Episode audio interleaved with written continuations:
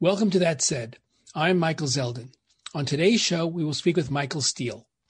Michael was elected Lieutenant Governor of Maryland in 2003, becoming the first African American to be elected statewide. He also served as chairman of the Republican National Committee in 2009. Under his leadership, Republicans won record numbers of federal and state legislative seats, as well as 12 governorships. Michael is one of the founding members of the Lincoln Project, hosts the Michael Steele podcast, and is a regular contributor to MSNBC. Michael Steele, welcome to That Said. It's great to be with you.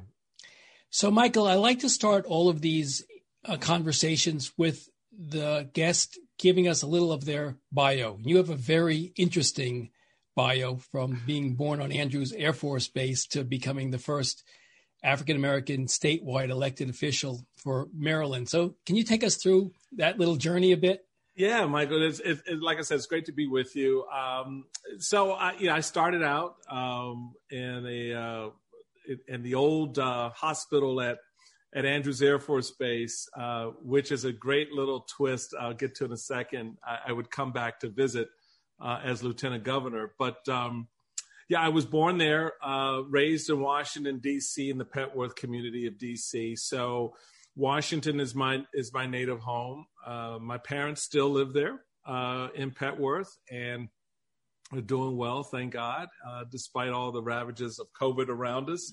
Uh, we've been blessed in that regard. My sister and I um, been very protective of them. Obviously, she's a doctor, um, uh, and so of, of, her own of her own skill set and and and notoriety, uh, as we were talking before. But um, uh, yeah, I grew up in D.C. Went to uh, St. Gabriel's and and went to Carroll High School, Archbishop Carroll High School, uh, where the Augustinians taught. Left there, went to Johns Hopkins up the road, up in Baltimore and after after uh, graduating with a degree in international relations from Hopkins, I entered the Augustinian Seminary uh, to study for the priesthood. Uh, my my plan, my journey was to be a priest, and um, would like would was thinking at that time of doing some work in the diplomatic corps of the church, uh, and um, as as uh, God would have it, uh, I wound up uh, leaving the seminary after about three years, coming back to Washington and going to Georgetown Law School, and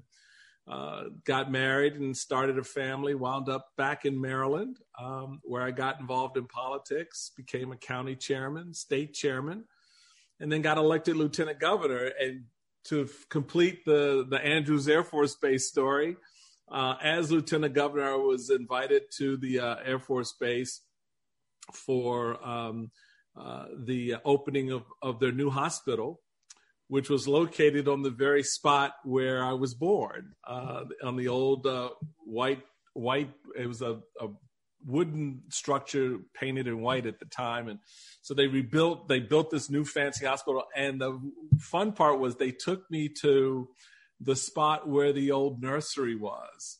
Um, and so it was really kind of cool to kind of be there in that space um, in the new facility where the old nursery was, knowing that uh, many, many, many years ago, that's where it all began. So it, it's, it's, great. It's a nice little journey. Yeah, it's it's a it's a great story, and and I mean, there's there are lots of little nuances to it. Your your dad dies very young, right? Yeah. When when he dies young, and you were like four. Four, yeah. Right. Yeah. But I remember reading an article about your mom, which just tells you something about your mom, which tells me something about how you were raised. And um, tell me if I got this right, but your dad dies when you're about four, and neighbors are saying to your mom that she really should apply for public assistance yeah. to help out because she's now a single mom. And the quote that I read said, Your mom refused the application to public assistance because, quote, I didn't want the government raising my children. Yeah, that's my mom. That's Maybell. And and the thing that people should know about that is my mom is a card carrying Democrat. Uh, she was a Roosevelt Democrat.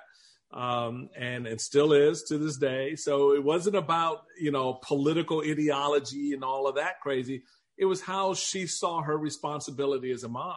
And and and I remember when I was a teenager, uh, asking her uh, about that. I was like, why didn't you ever take uh, government assistance? And because she, you know, her family members had assisted uh, the the priest in our parish at St. Gabriel's uh, had suggested that she look at going on assistance. She was working uh, a minimum wage job in a laundromat, which she had at that point been working in since she was 18 uh, when she first moved to Washington, and um, uh, so she's making whatever minimum wage was, you know, back in the day in the early '60s, and and and had this house that she now had to, you know, manage and a kid to take care of, and and it said a lot about how she was grounded in that individualism, in that in that sort of uh, uh, sense of perseverance and and determination. Um, and she didn't want that responsibility pushed off onto somebody else or some other institution. And that she believed that she could find a way to make it work, and she did. and she did.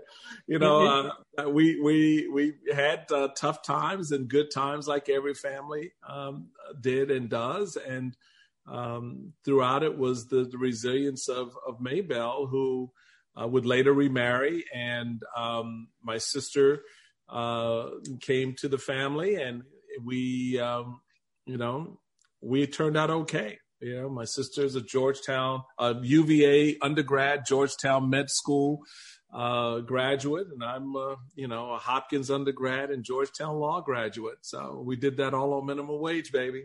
Yeah, that's great. so uh, it, it invites the question. You know, she comes out of South South Carolina. Is that her? Yeah, Orangeburg. Yeah, she was actually yeah. born in uh, St. Matthews, yeah. So she's out of the same jurisdiction as uh, Bakari Sellers' mm-hmm. family. Mm-hmm. that's that's their their and so they're of course die in the wool Democrats. Your mom's a die in the wool Democrat. So it sort of invites the question, what happened to you? yeah, I get that a lot. What the hell happened to you? Um, well, you know, that's an interesting point. So my first presidential election, the first time I could vote um, as as a as a citizen um, was the, the, election of 76. And, the, you know, that election was born out of uh, having to deal with a lot of turmoil. You know, the the war was over the year before, um, but the the remnants of the Vietnam War were still plaguing uh, many many citizens uh, across the country. There's still a lot of anxiety and anxiousness about it, and our veterans were coming home, and and that did, was not going well for a lot a lot of our veterans, unfortunately.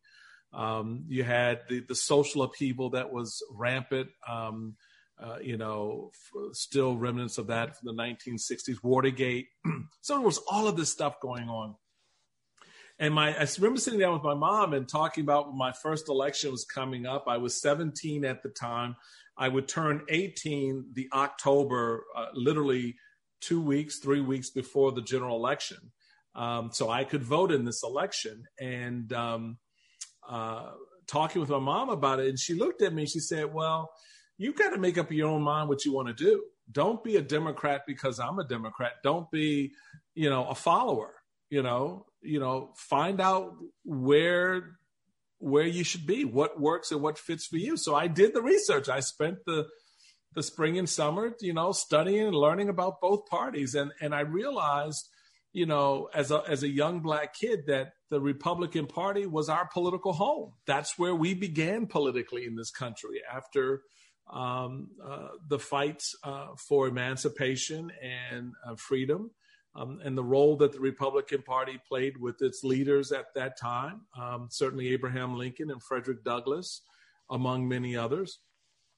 And it just kind of made sense, you know. Um, and and I liked the message of Reagan in his in his uphill battle to secure the nomination in '76. And what I think I liked and admired more than anything else was how he lost not so much that he didn't win or you know how he won, but how he lost the election. Uh, the kind of uh, uh, determination and, and, perseverance he brought to that battle, but then how he spoke as on the losing side of it, how he talked about the country and its and its challenges and um, and what that meant, and it and it sounded a lot like how my mom talked to me about the things that we were going through as a family and how we should persevere um, and how those things don't define who we are. That in a losing battle, you're not done. You're just beginning. You're just warming up. And I would come to find out later on, as a black Roman Catholic conservative Republican from Washington, D.C., there was a lot of losing ahead for me. but yeah. that was okay. That was okay. I'm good with that. Um, and and I, I'm ready to stand always in that breach and and declare what I believe and why it matters and why I want to share it. Not to the extent that I'm right and you're wrong, but that we now have some ground on which we can both have a discussion. And that's what my mother taught me. And uh, and so when people ask me, well, why are you Republican? I go, well, because my mama raised me well. Yeah, she, yeah. she, did, you know, she, she raised me to, to be an independent thinker um, and, uh, uh, and to weigh uh, all sides, not just the side that I happen to be standing on uh, in any decision. It's so interesting, and we've got so much to cover. We won't belabor this, but it, to me, it's such an interesting thing that you would, in the 1976 election, not like Jimmy Carter, because Jimmy Carter, you know, embodied many of the same characteristics of, you know, faith-based, individual responsibility. Oh no, I didn't said I didn't like Jimmy Carter. No, no, I said no, I liked Reagan in the primary. Now the general election was a very different discussion. Um, I very much liked Jimmy Carter uh, for a lot of the reasons you're saying. Um, and and I, I, I, he was the underdog. He was the peanut farmer. He was the guy who, um, um, you know, had uh, had a different way of talking about the ills of the country, which ironically would come back to bite him four years later uh, in the way that he talked about the country uh, and, and its ills uh, as president, um, which I think people kind of looked, well, it's one thing to say these things as governor, it's a whole other thing to say them as president. Um, and remember, you know, there were a lot of Republicans um, who weren't necessarily feeling um, then, then President Ford um, because of his pardon of Nixon. Um, and were were very much pushed back by that. So there was a lot of there were a lot of tensions uh, inside and outside the Republican Party. And as someone who was newly minted uh, into the fold, uh, if, if you will, um, you know, I looked at these things very critically and and sort of assessed how I felt uh, about uh, these these individuals, what they would bring to the table, and the kind of president I thought the country would need over the next four years. The the guy that I wanted in that race didn't make it uh, in Reagan, um, but uh, that doesn't mean that the, that Carter had nothing to offer Republicans like myself. I mean, he clearly won the election, so um, there were a lot of folks who who were willing to take that chance and that risk. Yeah, Carter may turn out historically to be the greatest ex president well, you know, country has ever had. Absolutely, no, there's no doubt. I, he already is, in my view, in in in, in many respects. Um, he's among the the top, uh, excuse me, former presidents by virtue of how he used his presidency uh, to uh, to remind us of the important work that we still have to do day to day on behalf of everyone. Now, you know, some of his positions and some of the things that he said, I've not been a fan of, but um, when you look at the work that he's done to remind us of our humanity towards one another, um, you can't discount his his legacy as a president. Yeah, the the word of um, accountability comes up. He asks yeah. us to be accountable as as citizens in a in a in a, in the global village, which is which is ours. Which yeah, is, exactly, exactly.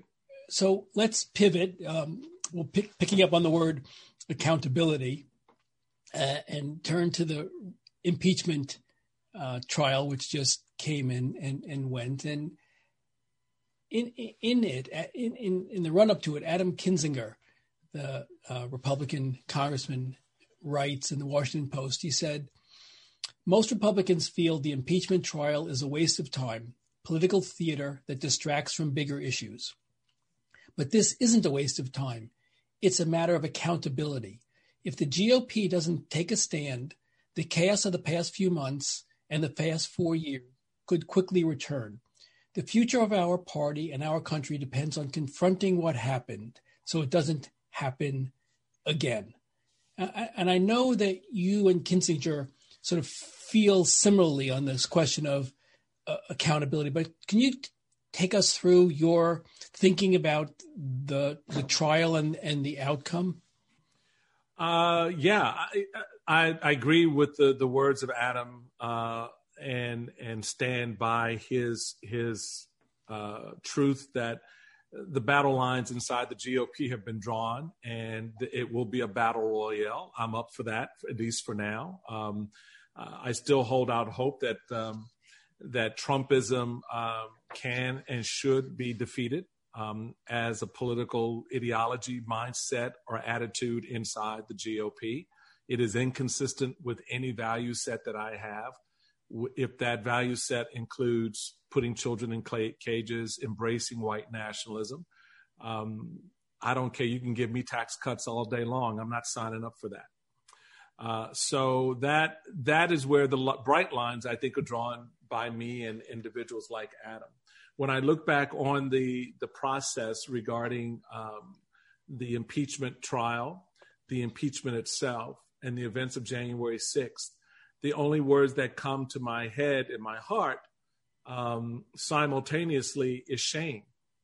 Shame on those Republicans who were so blinded by their fealty to Donald Trump, so blinded by their fear of Donald Trump uh, and Trumpism that they could not, for one moment in time, stand objectively and confront truth, stand objectively and look America in the eye, see the pain and the fear that we had for what we witnessed on January 6th and do the right thing.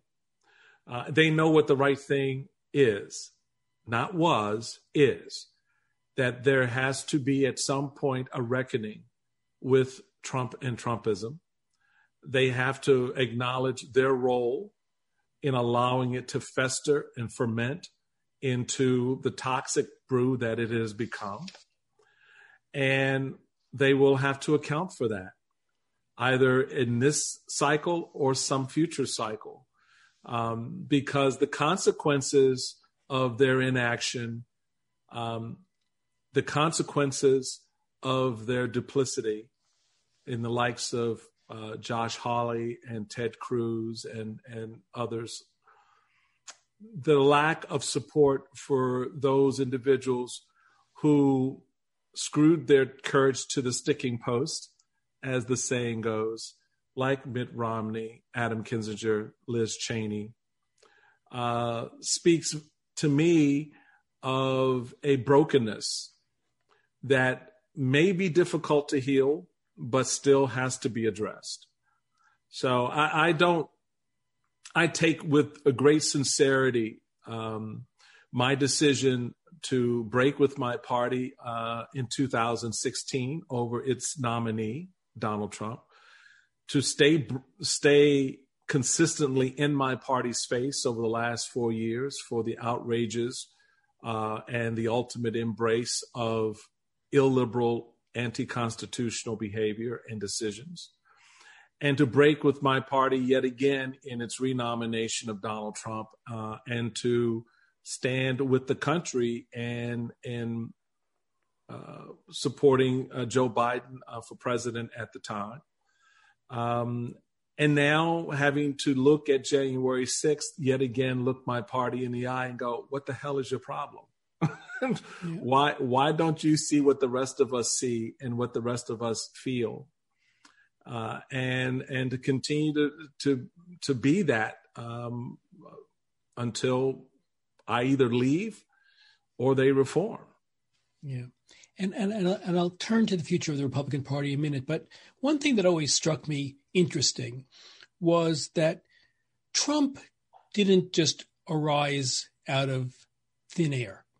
Right. And, and he is, I think, the product of a longer um, period of time that culminates in, in, in his election. I, I interviewed a few weeks back uh, Julian Zelizer, who wrote a book called Burning Down the House, which mm-hmm. was the rise of, of Newt Gingrich mm-hmm. and his smash mouth politics. Yep. And then I remember reading in the uh, in Obama's book his view that this sort of smash mouth politics changing the manner in which people behave as a matter of civil discourse um, really ratcheted up with with Sarah Palin's nomination. So he the the question that uh, that always comes to mind is is there a need to reckon with the fact that this is not just Trump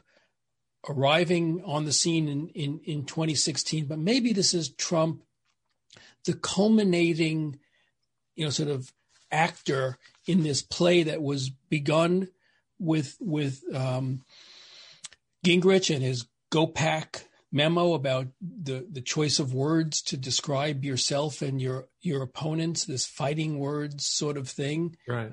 So how do you how do you think about it? as a Republican who's been around for a yeah. while? And you were the head of GOPAC for I chaired for, GOPAC. For a while. Yeah, yeah. No, how, I, how do you chaired... think about it in, in, in, in the arc of things? You can't think of it. it seems to me you can't just think about it. Right. Say, Trump is a one-off aberration four years and and now he's gone and you know thank goodness. Well, first, yeah, first off, he's not an aberration. Number two, he's not gone. He will continue to be very much a player inside the, the GOP for quite some time to come. Um, thirdly, I think people misrepresent or misunderstand the role of Sarah Palin relative to her selection and nomination uh, for the vice presidency versus what she did after that. Uh, they tend to sort of uh, sort of glom them all together and say that, well, you knew this, knew who she was. Well, the Sarah Palin after that election cycle was not the same governor of the state of Alaska, um, and certainly not the the governor that I worked with when I uh, spent time in Alaska working with the party. Um, so I think people need need to really stop with the conflation, deconflate a lot of things, and look at them as they occur as a timeline, um, and how how one thing drives the other. You Newt Gingrich was not was actually kind of in the middle of this process. He just he figured out a way to um, actualize a lot of the the activity, um, to actualize a lot of that's the wrong word, not activity, a lot of the rhetoric. Um, when you go back and looking at Newt, you have to understand what was the animating reason for a lot of what he did. It was the Democrats' control of the House of Representatives from 1954, including the time in the 1980s when he entered the House, up until he was able to wrestle control from the Democrats in 1994. No one complained about one party control of the House of Representatives. No one no one paid attention to what Republicans had to say from a policy, political, or ideological perspective. So that frustration and that animated um, anger um, uh, materialized, and he was able to harness it very much as we saw Trump harness it later on, but a different in a different form. Um, that even goes back further to what Nixon did in looking at the the uh, the break in the Democratic Party once Johnson embraced the civil rights agenda of of, of the fallen president uh, John Kennedy. A lot of white Southerners said, "To hell with this, we're out of here." Remember, the Democrats ruled the South, the Republicans re- ruled the Northeast, right? um, the, the, the, what we now know as the Acela corridor. All of that was Republican, um, and so to win the presidency, you had to, you had to you had to break into the South. You had to win the South. You had to win some a lot of those strongholds that the Democrats had. States like Texas, states like South Carolina, Alabama, etc. So Nixon you know, broke away from principle, broke away from what at that point was a hundred years of of, of fealty um, between the African American community and the Republican Party, um, with his Southern strategy to embrace this sort of um, underbelly of our culture because it voted and it would likely vote Republican, which then goes back to the infamous election of '64 with Goldwater, um, where he talks about um, you know, what he's doing um, is is principled when in fact it wasn't, uh, and sort of playing playing along these playing into these racial divisions that were emerging. So you can begin to see the arc of time and how the party got through its leadership and its rhetoric got caught up in these strategies, um, which now we are paying for dearly uh, today. And, and there's no excuse for it. Um, embracing white nationalism, whether it's in the 1960s or the or 2020, um, is not a winning strategy, and it is not what the country is about, and it's not what the country has stood for. Um, in fact, the country has been trying to break itself away and heal itself from that. Um, but we now seem to have opened and reopened those wounds in a way that uh, I think belies any efforts that we think we may have to, you know, welcome African Americans into the party, and you know, you know, we want to be the champion for suburban white women. Eh, yeah, okay, dude, that does that's not how this is going to play out, and I think we now see that. Yeah. So looking from then to now, where do we go from here? What's the, as you see it, what's the the future of the Republican Party? As I as I read the the data, there's some disturbing things. If I'm a, a Republican, I guess one is uh, the number of Republicans that have quit the party. Uh, I think the last statistic I saw was about 140,000 Republicans have have quit in, in very recent right. time. But at the same time, in the Quinnipiac poll, the vast majority of Republican voters, 75%, want a quote, big future role for Trump, and only 20 ish percent want to have a smaller role for him. And so the Republicans still seem in numbers to cling to to Trump. So what's the future? Yeah. Where, where, well, how do you how do you how do you exercise this? The futures you don't you don't uh, you don't if you don't want to heal yourself. You know, um, look if if you catch a cold or you get cancer, if you don't take the steps to remediate and, and remedy uh, that illness, um, or to give yourself a fighting chance if it's something as serious and severe as cancer, um, what what do you think happens? you yeah. become consumed by the illness. Um, and so, if 75% of Republicans are saying we want more of Trump, after witnessing four years, five years of Donald Trump and his impact and effect, not just on the party, but on the country, on our relationships abroad. Look, I get it. There, there, there are systems that that needed changing and reforms and all of that.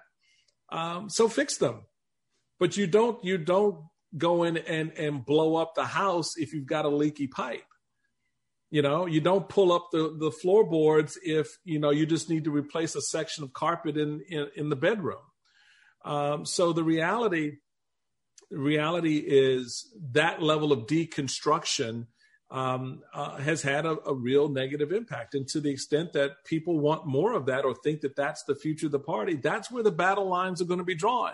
And those that I stand with, like Adam Kinzinger and Liz Cheney and Mitt Romney and, and uh, you know, Miles uh, Davis and, and, and a whole bunch of other folks out there who um, are, are, you know, um, active in the space of trying to solve and fix these problems um, if we lose that battle, we lose that battle. Um, but the battle is going to happen. It's going. Um, it, it's going to take place. Um, and and the reality of it is, um, you got to make a decision. Where do you stand? Um, well, because Donald Trump, I mean, the, the, the bottom line is Donald Trump is not a conservative. Donald Trump is not a Republican. Donald Trump is not pro life. Donald Trump doesn't care about. Those are all tools that he uses at a particular time to generate the level of support that he thinks he needs. Um, you know, this is the man who sits there talks about I love our military, and yet he trashes Gold Star families and calls the calls and now been heard on tape calling members of the military losers for getting killed. So, mm-hmm. you know, so let's be honest about who we're talking about. And if you can't be honest about that, then you've already lost the discussion.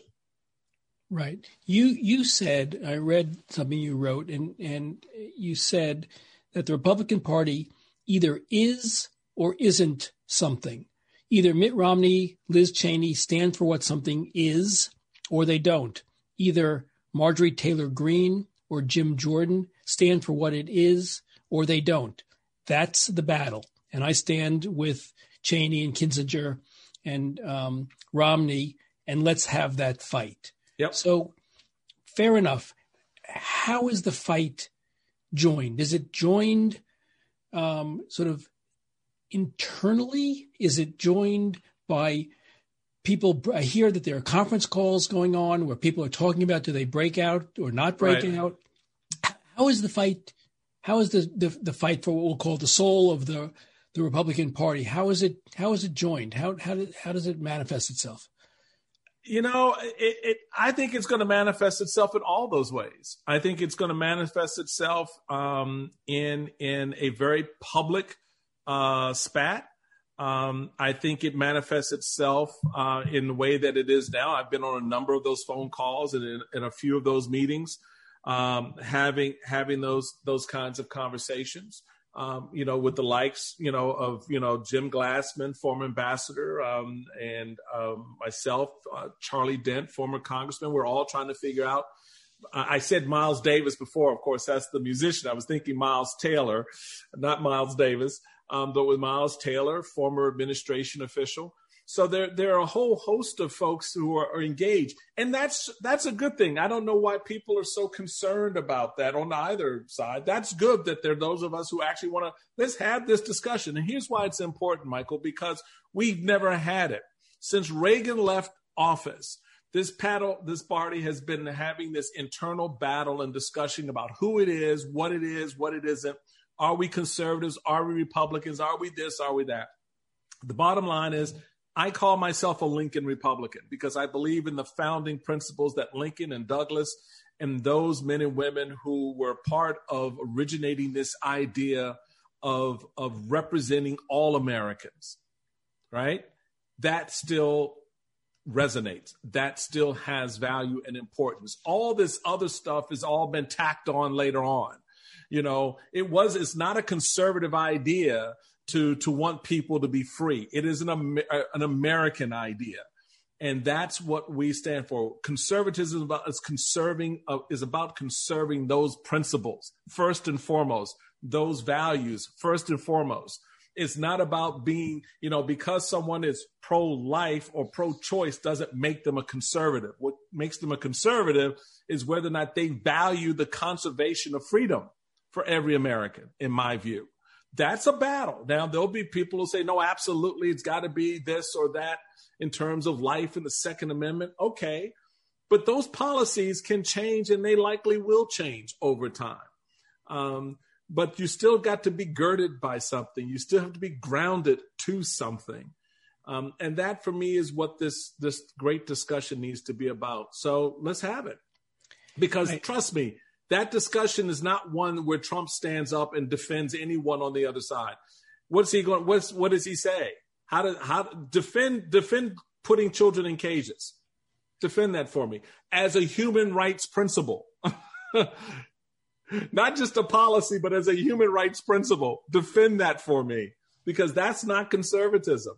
Um, unfortunately, that's what conservatives some conservatives, some of those same people who are clamoring and holding on desperately to Trump define it to be. Well, let's have that discussion. But uh, Ron Brownstein asks mm-hmm. the question um, Has the extremist wing of the GOP grown too big for the party to confront? Nothing is ever too big to confront. Nothing. That is a bully mindset. you, that is an absolute bully mindset. I'm sorry if you're not willing to confront the bully, then you've just lost. You've given you you've not created space for any child on that playground. If if one person insists that well we can't confront the bully, they're just too big. Nothing is ever too big to confront. Tell that to the Patriots who got on a boat and left England. Tell that to those same Patriots when England decided to say, "Now nah, we want y'all to behave yourselves and do what we tell you to do." Who said no? Tell that to Crispus Attucks, the first African American to die in the revolution for what? Confronting the bully. We have always been about that confrontation. when our life, our liberties, and our freedoms are on the line. And so this, if you just want to confine it to a discussion about the, the inner workings of a political party, yeah, there'll be some numbnuts who go, nah, we don't need to, I don't want to do that fight. But you have to understand how that spills out onto the streets and what that says and what that means for a greater discussion around those very same life liberties and, and pursuits of happiness. If you're not willing to fight the bully on that, if you're not willing to fight that thing which you think is too big, you've lost. I don't believe in losing. I, I get it. I, I, understand, and I don't know that that that Ron was asking it in terms of of that, but it's a it's a fair answer. I guess what he's looking at is polling, I suppose, maybe from like the American Enterprise Institute had some polling recently, and it said that the majority of Republican voters believe that quote the traditional way. The, the traditional American way of life is disappearing so fast that they may have to use force to save it. And that three. And what is, excuse me, what is this traditional way of life that they think is disappearing?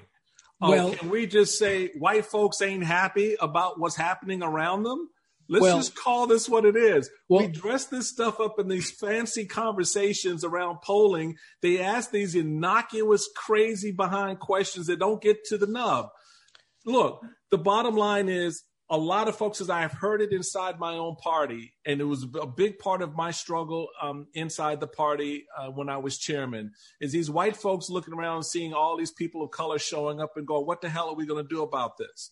Now, you like our music and you love when we're out there doing the, you know, bouncing that ball. But now when it's time to claim our part of the American dream, when it's time for you to stop redlining our neighborhoods and stop shooting our young kids unarmed and stop miseducating our children, everybody seems to have an attitude. And so let's just be honest about what they're afraid of. When Donald Trump goes to white suburban women and says they're coming into your neighborhood, who the hell do you think he's talking about?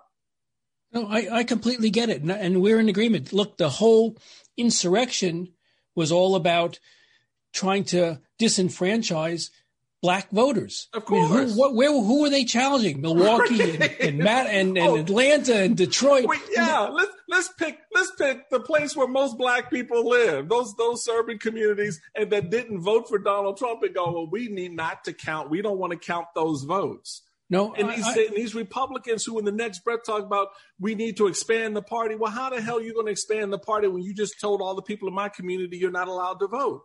Well, I, and I completely get it. And and and but the the question, the reason I raise this question of um, the majority of Republican uh, voters feel that the traditional way of American life is disappearing so fast that they don't have they, they have to use force to to to save it. It it brings me to Isabel Wilkerson's caste book, mm-hmm. and um, her description of America as a caste system, yeah. and that the these voters who feel that they need to take force in order to preserve the traditional way of American life, she's talking about status within within the community, and that everything derives from this fear of a multicultural society in which whites in 20 years will not be the majority. They will be a minority segment of, of, of America. And people are just completely freaking out about they're it. Gonna, they're, going to be treated the way they've treated us for the last 400 years? Well, and that's that the fear? Well, oh, that, that's their that fear. Exactly, and and if you look at, I mean, but but it's it, but it's serious stuff when you look at your party because in the um but it's a, can American, I just can I just stop you for a second? Sure. It's not just my party. 74, no, 74 million Americans voted for Donald Trump. 6 million more than voted for him in 2016. This is an American problem. We it's it's easy it's easy to sort of say, "Oh, well that's not happening in my backyard." I know a hell of a lot of white Democrats that fall into that bucket as well. I know a hell of a lot of white independents that fall into that bucket. So this idea that this is this is the disadvantage in the conversation when we're not honest about the true nature of the people who are bitching about the problem and wanting this this traditional view of America. What exactly is that? because there was never a white picket moment, white picket fence moment in American history. Tell that to the people who, the white people who live in Mississippi and Appalachia.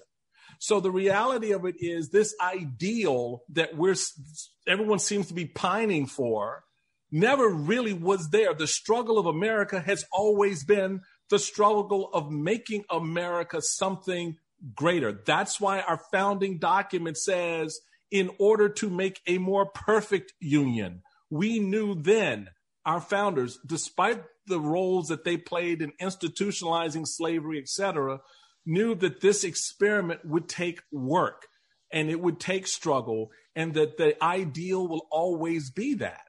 So I don't I don't know I don't see this as, oh, this is just something that's unique inside the GOP. I can take you back to elections, which I had a whole lot of signs pop up in my neighborhood from Democrats that weren't the kindest things to say about a black Republican.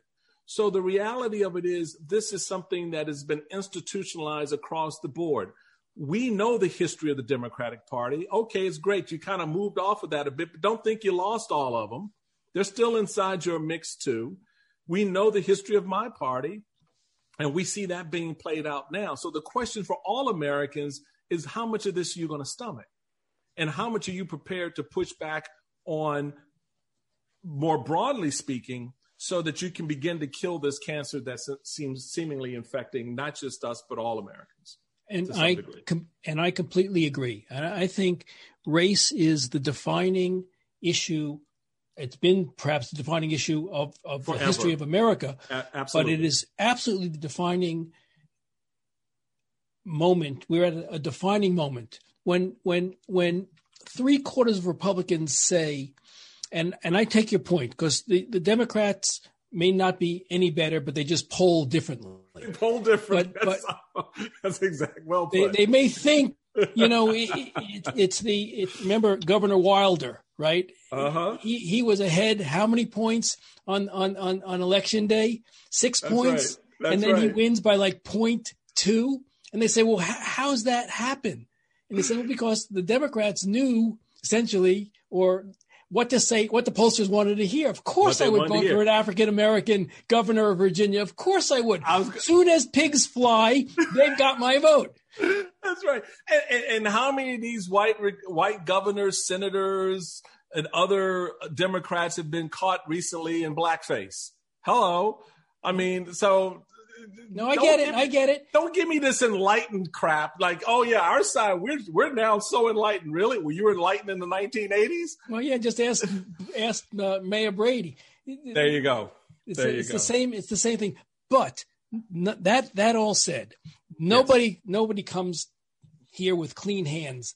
Right. But polling, and again, we can poo poo or not poo poo it, but right. polling says three quarters of the Republicans say that discrimination against whites is as big a problem as it is bias against minorities. Three quarters of Americans, of Republicans, say that discrimination against whites is as bad as discrimination against blacks. That's a staggering uh, number to, to me. And, and, and maybe it speaks to the greater problem that we have about race in America. But I don't know how you start with that group and think that there's well just because you believe improve. a thing to well just because you believe a thing to be so doesn't make it so show me the show me show me the evidence where where you've been discriminated against is your neighborhood a red line can you get a loan can you start a business without having to fill out 700 forms? I mean show, tell tell me how your kids are being educated. Now this goes to the core of my point. There are there are communities of majority white folks who are living in squalor, who are are having a hard time, etc. But as as I've heard some folks say, um, that at the end of the day, they can still fall back on their whiteness in the system, right? They they can they can't do that. Um, their encounters with the police don't necessarily end up with their their their children with a bullet in them right or or being pulled over when they drive through certain neighborhoods in the community um, as opposed to their african american or hispanic neighbors etc um, we all know the outcome of January 6th if that were a group of Muslims who were protesting and storming the Capitol. We know the outcome there. Let's not even pretend that we don't. And well, we know if that was Black Lives Matter, because we saw the reaction to Black Lives Matters when they were protesting peacefully, right? So you knew if they went into an out, all out assault on the United States Capitol, we know what those same white folks would be saying right now. So, There's no question about it. And, and so and, let's be, I mean, I think we just have to be, my thing is, and you put the word of the day in this conversation in play. And it is it is essential to how we get beyond where we are. It is accountability. And that accountability is especially important with re- accountability with respect to the truth. You don't get to rewrite my history as a black man in this country because you don't like the fact that i'm upset with the way it's turned out I don't get to rewrite your history.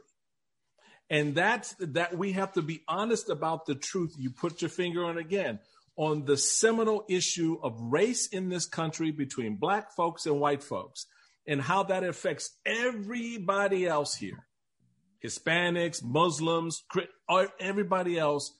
Because that 1619 moment set in motion everything that we're experiencing now. And we need to be honest about that. And we need to reconcile that. And we need to be accountable to that. You and I, as a black man and a white man, cannot resolve our differences if we cannot agree on facts and history. Right. And and and it's it's to that point that I am trying to drive, which is you and I agree on the history of race in America. Right. You and I agree that there hasn't been an honest conversation about race in America, and there haven't been honest solutions about dealings with race in America. And both parties have the the the the, the stain of racism uh, uh, on their on their party. Look, the the the people that bolted from the Democratic Party after Johnson signed the civil rights legislation, the the white Dixiecrats, they they were Democrats by by by party affiliation, but but their politics were abominable. I mean, and, and why their some of their uh, senators still have names on the Senate office buildings is is is a wonder to me. We wonder about taking down right the names of um, Confederate generals from from monuments. What about some of the buildings that are named after of some of the most racist senators in the history of the United States. Why aren't we talking uh, about that? So races, races is is the story of of our nation, and it's the story of our day. The only reason I was raising it in context of Republican politics is because it seems so much to me to be part of the Republican DNA today to to to not accept that truth to not accept that. It is, yeah, it is the DNA of some is not the DNA of all. Just like just back for well over a hundred years, the, the, Democratic Party, um, you know, had its anchor in you know the formation of the Ku Klux Klan and and uh, all of that and segregation, yada yada yada. Okay, it's part of your history, but you know, it it it it's one of many aspects of that history. Um, and it also speaks to how a party can find a way to turn itself around. I'd like to offer that same light to the Republican Party. We know our history.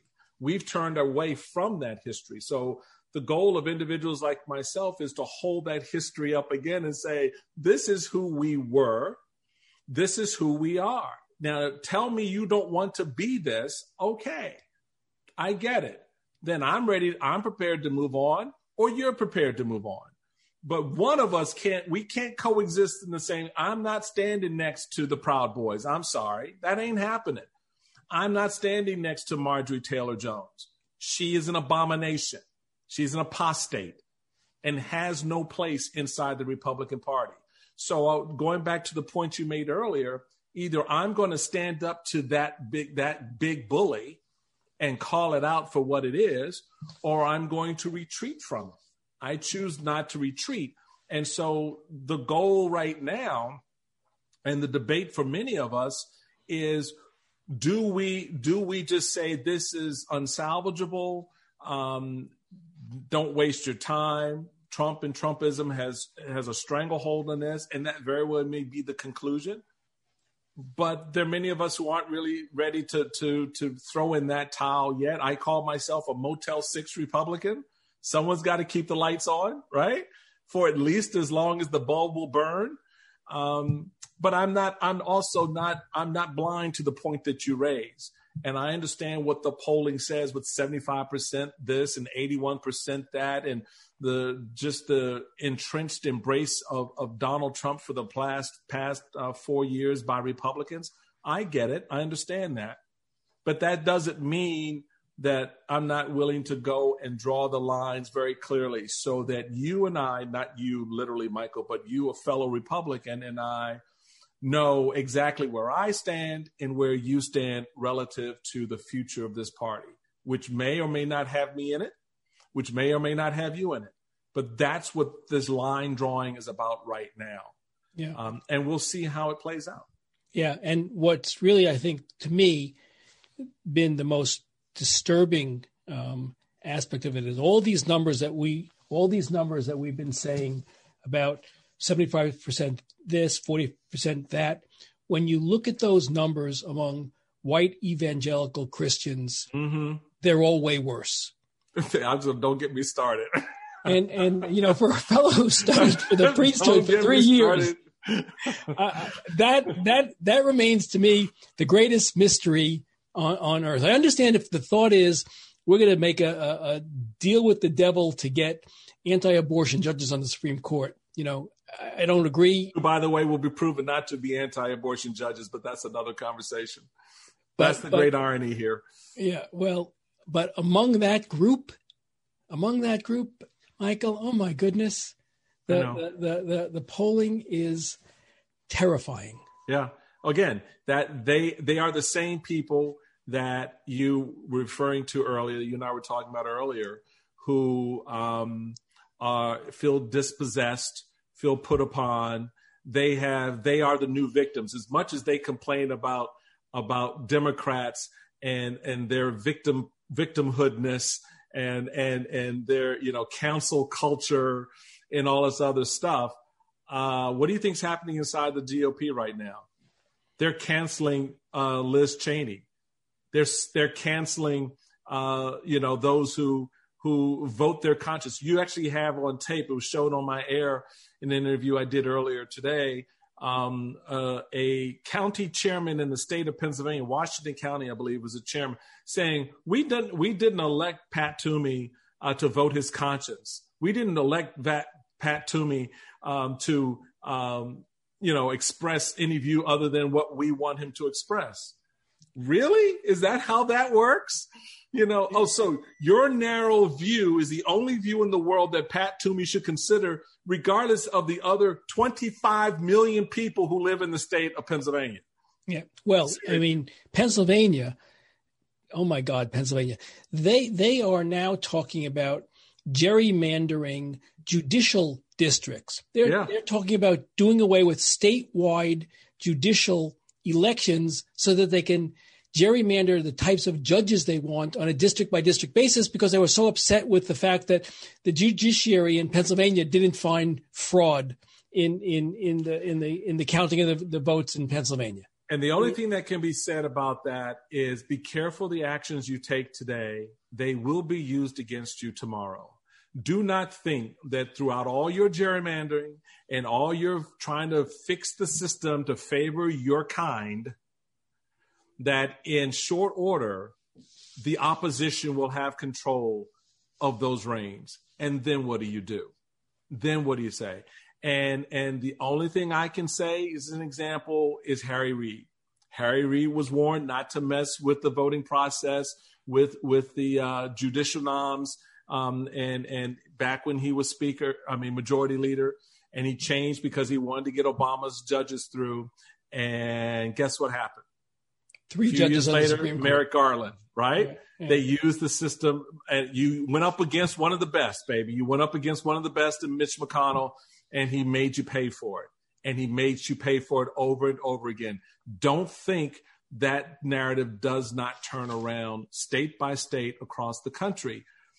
And, it, and the last point on that is it also shows just how void of anything other than Donald Trump the party is right now. I mean, what do you, why do you have to do that? You are you're you're looking to gerrymander gerrymander judicial districts because a judge wouldn't sacrifice his oath and find fraud where there was no fraud because you in your stupidity believe there was. And I say stupid because you didn't use your own mind and look at the facts presented in front of you. You just listened to one man telling you that there was fraud. Does that make any sense? No, it doesn't. You didn't follow Donald Trump. You didn't follow Ronald Reagan that way. You didn't follow follow George Bush that way. You didn't follow Dwight Eisenhower that way. And yet, with this man, you will sacrifice truth and reality because he tells you to believe something that he just made up. He's in the biz, in the business of creating a false reality, and you buy it. So the reality of the reality is all of this comes back on the party. It is not going to be without a price. And I don't know. Well, I do know. The party's not prepared to pay that price. They just aren't. I mean, you heard that um, in in what what Mitch McConnell said. Mitch McConnell votes to acquit Donald Trump and then immediately says, "Yeah, he did it." right. Right. It's crazy. It's crazy. Although interestingly, you know, McConnell said in in in that speech, which will, you know, for me go down as one of the most unbelievable speeches of all time. He says that we can't impeach because the articles of impeachment weren't brought to the Senate when the Senate was in session and Trump was in office. But of course, he refused to hear he those to receive them. articles, right. receive those articles. And then he says that even though the Senate voted that it has jurisdiction, I'm going to nullify the, the, the, the vote and, and still say that we don't, we don't have it. And then he ends. I mean, the thing that, that he ends with, which is he says he didn't get away with anything yet. We have a criminal justice, we have a criminal justice system in this country, and we have a civil litigation system. As a former president, he's not immune from being accountable to either one. Now, you think, well, we'll wait and see.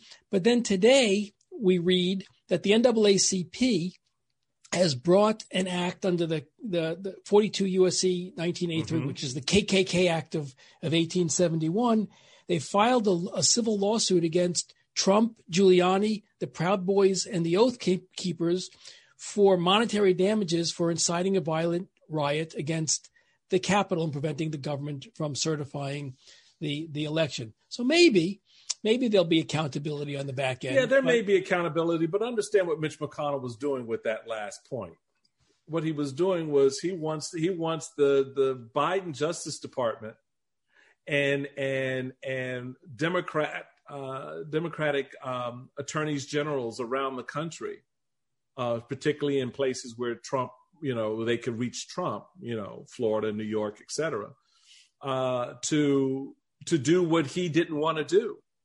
Yeah, that's the take- big setup. That's the big setup for 2022. What do you think he's going to do in 2022 when you know the the U.S. attorney for the you know Southern District of New York files a lawsuit against a, a criminal lawsuit against private citizen Trump? He's going to use that as a badge of you know of honor to run against Democrats. Yeah. yeah. See, they're still persecuting. They're still persecuting Trump because it doesn't matter whether you play his words back to his face. We've seen that. We've seen Lindsey Graham laugh at the lies he told us. Says, yeah, it's a lie. So what? What are you going to do about it? And what happened? He got reelected.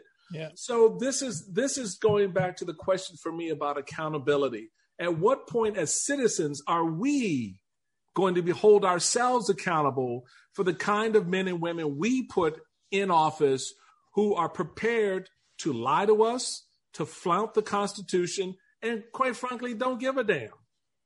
We can't complain because we keep reelecting them. Yep. So I've got two more questions. I know sure. we're we're we're running up against the, the, the, clock.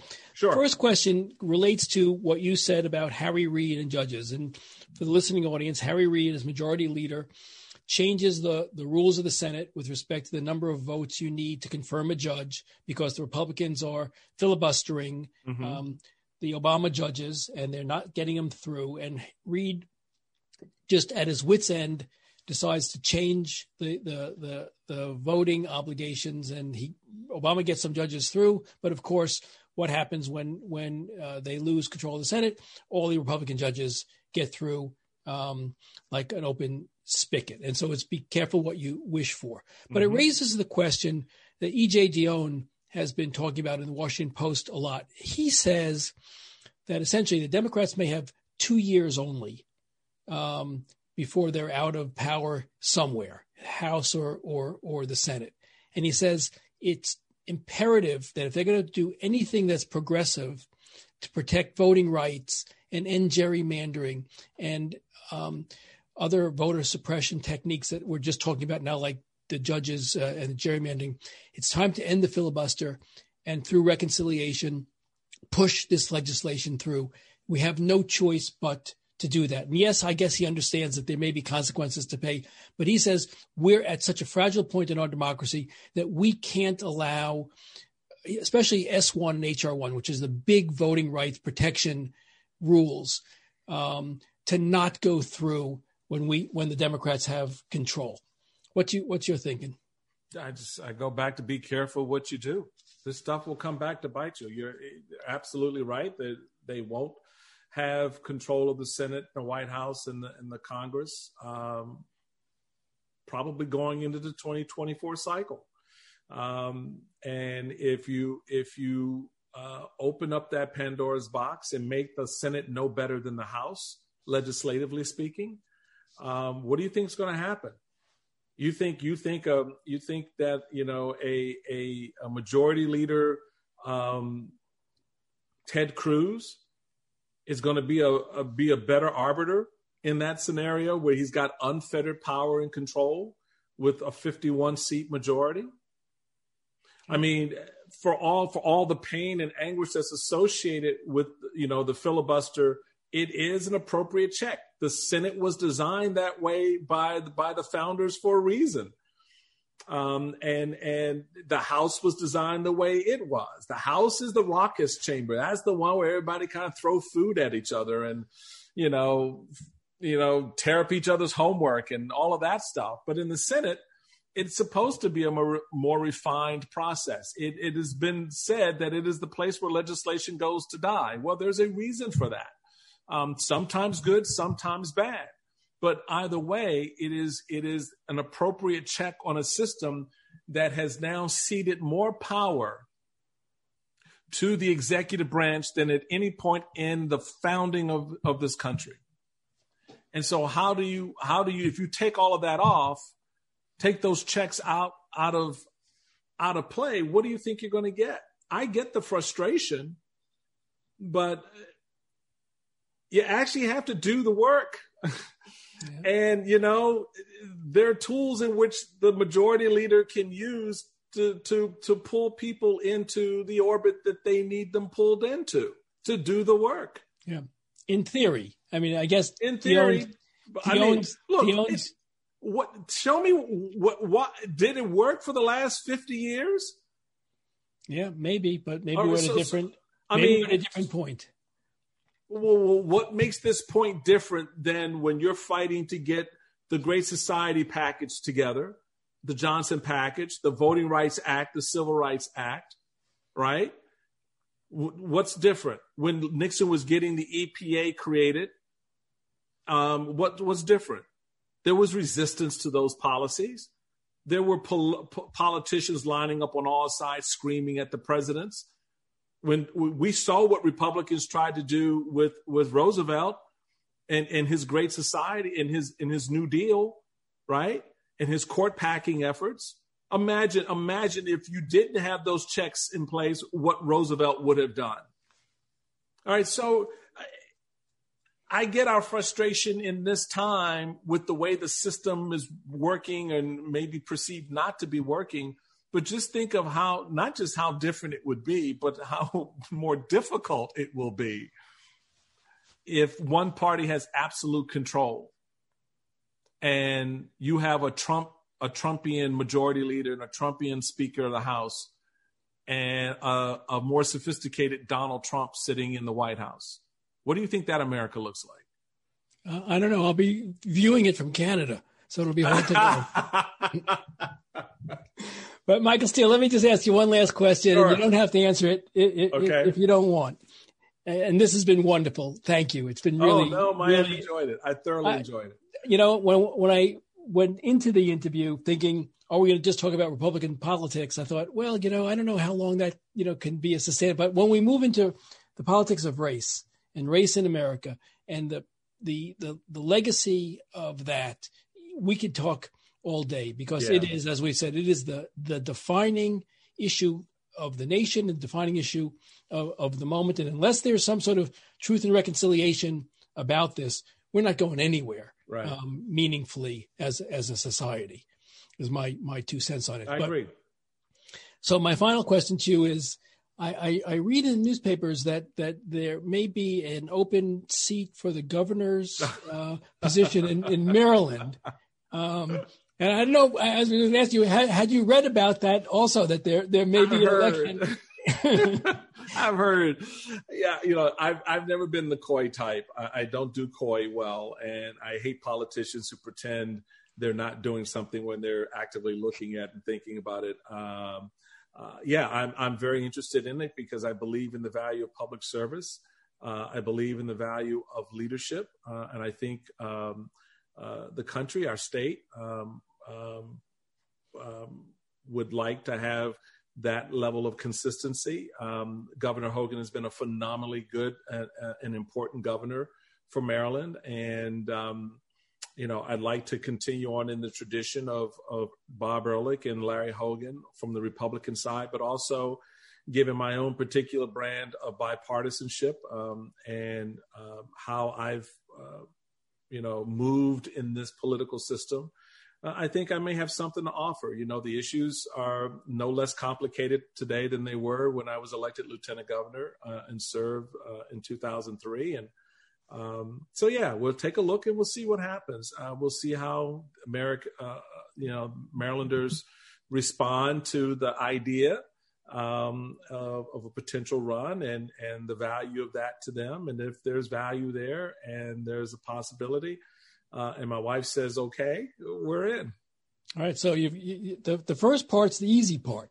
The wife's permission is always going to be the always the hard part.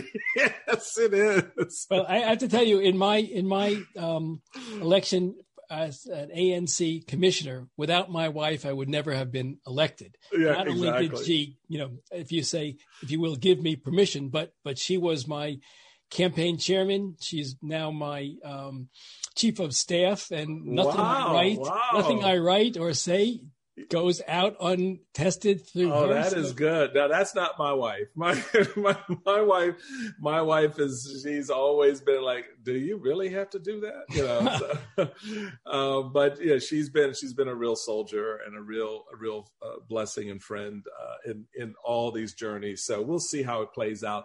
But for me it is about the value of service. Um, i enjoyed my time as lieutenant governor and uh, i think i have something to offer and uh, I know that there are a lot of Republicans in, in my party um, who aren't happy with me, not because I'm not pro life, not because, uh, you know, not because I'm pro life, I am pro life, or not because, you know, I have some aversion to the Second Amendment, which I don't. All those things that they've always claimed were so important on the litmus test.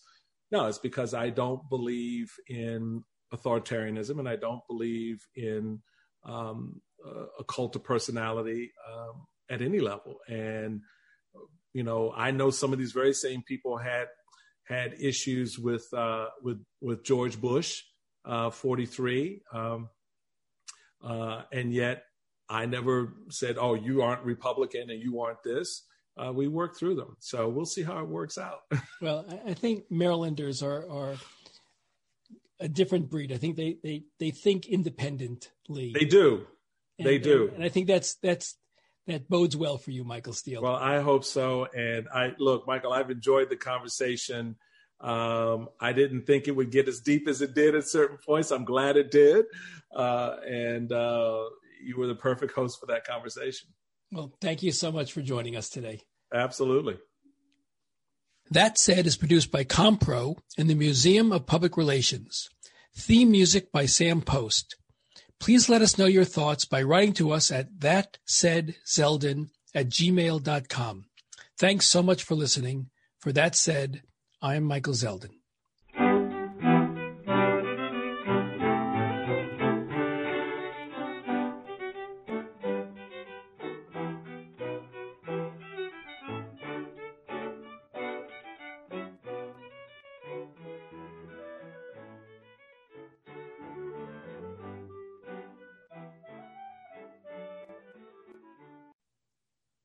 BetMGM has an unreal deal for sports fans in Virginia. Turn $5 into $150 instantly when you place your first wager at BetMGM. Simply download the BetMGM app and sign up using code Champion150. Then, place a $5 wager on any sport. You'll receive $150 in bonus bets, regardless of your wager's outcome. And if you think the fun stops there, the King of Sportsbooks has plenty of surprises in store. Check out daily promotions, same game parlays, live bets and so much more. Download the app in Virginia today and get $150 in bonus bets instantly from your first wager only at BetMGM. BetMGM and GameSense remind you to play responsibly. See BetMGM.com for terms. 21 plus only, Virginia only. New customer offer. Subject to eligibility requirements. Rewards are non withdrawable bonus bets that expire in seven days. Please gamble responsibly. Gambling problem? Call 1 800 Gambler. Promotional offer not available in Washington, D.C.